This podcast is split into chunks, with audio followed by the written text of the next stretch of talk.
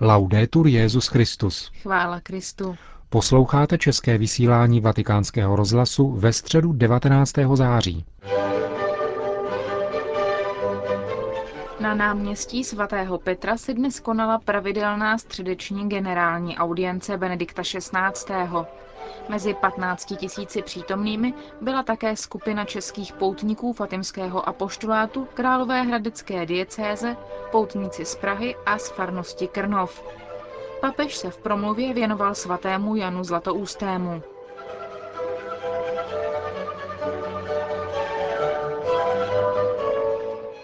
Cari fratelli e sorelle, quest'anno ricorre il sedicesimo centenario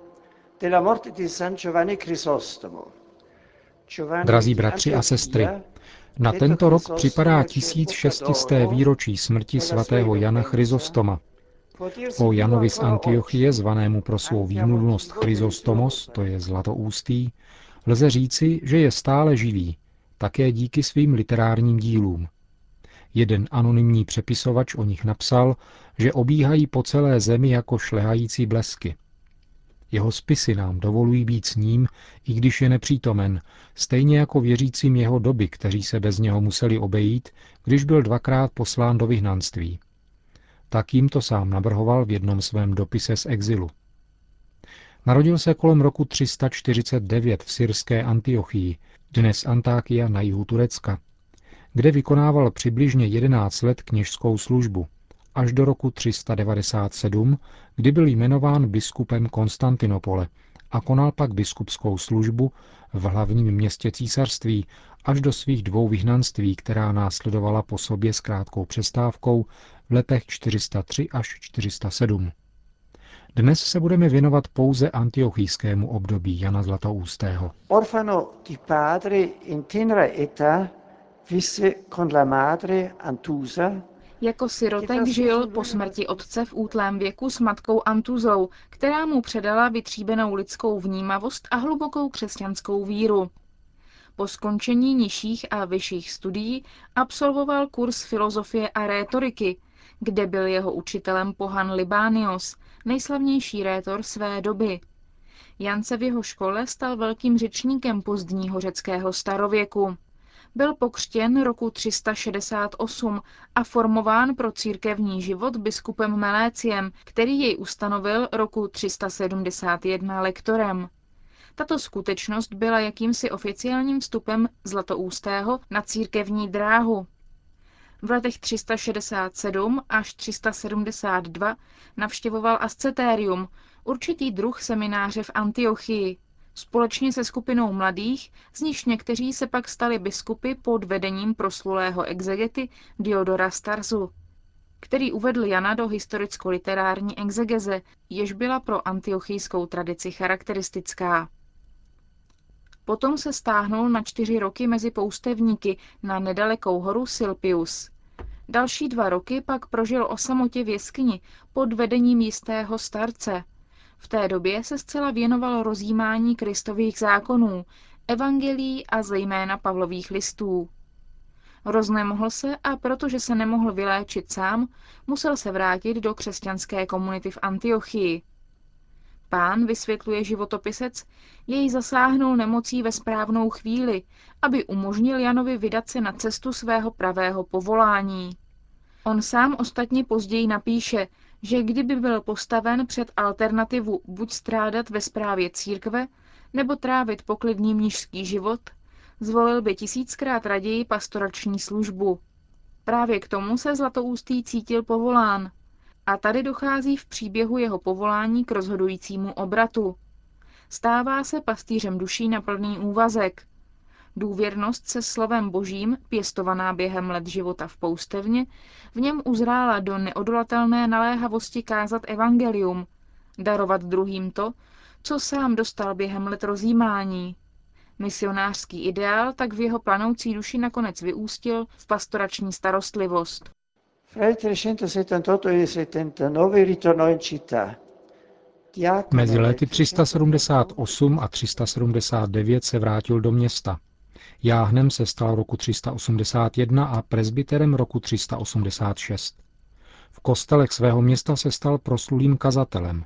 Kázal proti ariánům, vystupoval na připomínkách antiochijských mučedníků a na jiných hlavních liturgických svátcích a podával velkolepou nauku víry v Krista i ve světle jeho svatých. Rok 387 byl heroickým rokem Janovým. Byl to rok tzv. vzpoury soch. Lid svrhával císařské sochy na znamení protestu proti zvyšování daní. Jak je vidět, některé věci se v dějinách nemění. V oněch dnech postní doby a úzkosti z důvodu hrozících trestů z císařovy strany pronesl 22 působivých kázání o sochách, zaměřených na pokání a obrácení. Potom následovalo klidné období pastorace. Zlatoústý patří mezi nejplodnější církevní otce.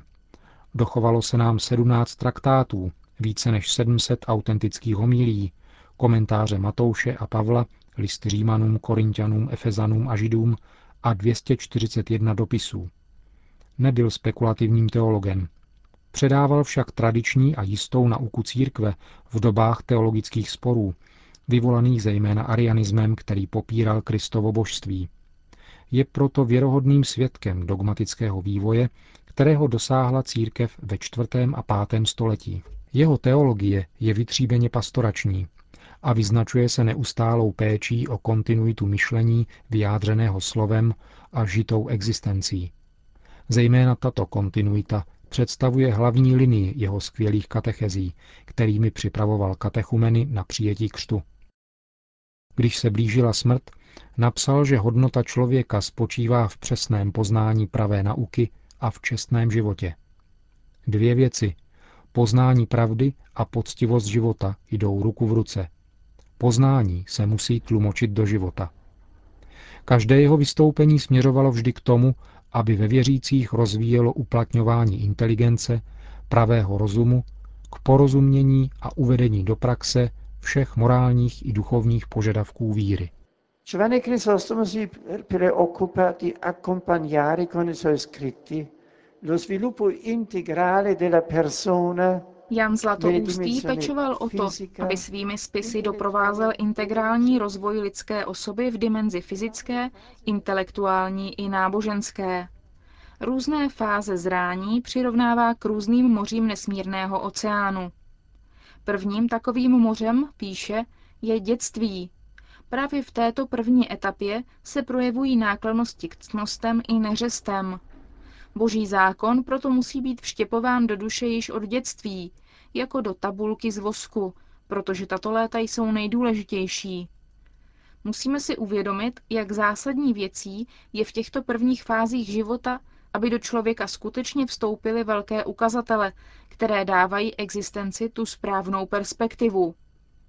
Zlatoústý proto doporučuje, již v nejútlejším věku vybavte děti duchovními zbraněmi a učte je, jak se rukou znamená na čele. Potom nastupuje dospívání a mládí. Po dětství následuje moře dospívání, kde foukají silné větry, protože v nás roste žádostivost. Nakonec přijdou zásnuby a manželství. Po mládí pak nastupuje věk zralé osoby, v němž nastanou rodinné závazky. Je to čas hledání manželky. U manželství pak připomíná jeho cíle, obohacené spolu s poukazem na cnost umírněnosti, bohatou škálu osobních vztahů. Dobře připravení snoubenci tak unikají rozvodu. Všechno se děje v radosti a mohou vychovávat děti ke cnostem. Když se narodí první dítě, je pak jako most, ti tři se stanou jedním tělem, poněvadž dítě spojuje obě strany. A ti tři pak tvoří jednu rodinu, malou církev. La predicazione del Crisostomo si svolgeva abitualmente nel corso della liturgia. Kázání Jana Zlatoústého se obvykle konala během liturgie, v místě, kde se slovem a eucharistií vytváří společenství. Tady sjednocené zhromáždění vyjadřuje jedinou církev. Totéž slovo se všude obrací ke všem. A eucharistické společenství se stává znamením účinné jednoty. Píše Zlatoústý. Jeho pastorační plán byl zasazen do života církve, ve kterém věřící lajci dostávají křtem úřad kněžský, královský a prorocký. Věřícímu lajkovi Zlatoústý říká, i z tebe křest činí krále, kněze a proroka. Tady pramení základní povinnost misijního poslání, protože každý je do určité míry odpovědný za spásu druhých. Toto je princip našeho sociálního života, píše Zlatoustý. Nikoli zajímat se jenom o sebe. Všechno se odhrává mezi dvěma póly. Velká církev a malá církev. Rodina ve vzájemném vztahu. Jak můžete vidět, drazí bratři a sestry, tato lekce Jana Zlatoústého o autentické křesťanské přítomnosti věřících lajků v rodině a ve společnosti zůstává dodnes více než aktuální. Prosme Pána, aby nás učinil chápavými k nauce tohoto velkého učitele víry. Grazie.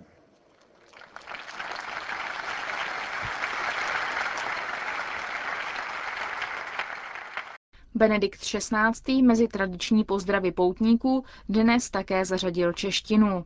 Srdečně vítám poutníky Fatimského apoštolatu Králové hradecké dieceze, dále poutníky z Prahy a z farnosti Krnov. Nechty tato pouty drchima krobom apoštolu Petra i Pavla vy vás rošojní, rošojní touhu po duchovní dokonalosti. K tomu vám račehnám. Chvála Kristu. Po společné modlitbě udělil Benedikt XVI. všem přítomným své apoštolské požehnání. Sit nomen Domini benedictum. Adiutorium nostrum in nomine Domini. Qui feci celum et terra. Benedicat vos omnipotens Deus, Pater et Filius et Spiritus Sanctus.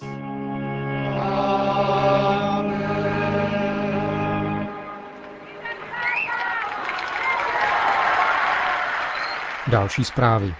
Castel Gandolfo.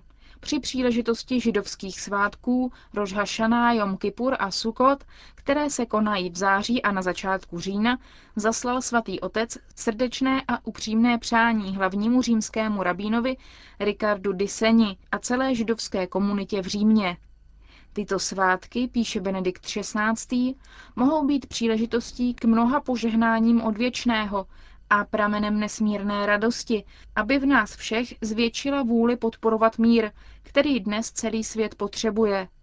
Bůh ve své dobrotě, dodává papež, chrání vaše společenství a tak umožňuje prohloubení přátelství mezi námi, v Římě a kdekoliv.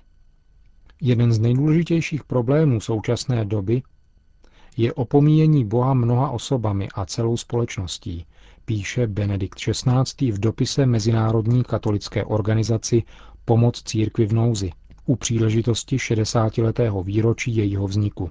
Tato organizace oslavila výročí minulý týden mezinárodní konferencí v Castel Gandolfu. Tlak sekularismu a relativismu způsobem a někdy i diktátem výrazných kulturních směrů, zdůrazňuje papež poselství, odvádí mnohé lidi a mezi nimi i pokřtěné křesťany od Boha.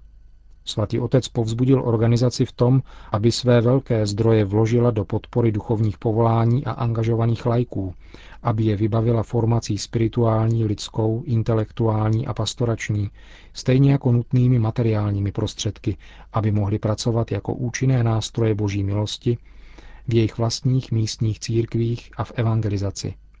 Mezinárodní katolickou organizaci Pomoc církvi v nouzi založil roku 1947 premonstrátský kněz Werenfried van Straten. Dnes organizace pomáhá ve 140 zemích světa, zejména v persekuovaných, diskriminovaných a příliš chudých místních církvích. Konec zpráv.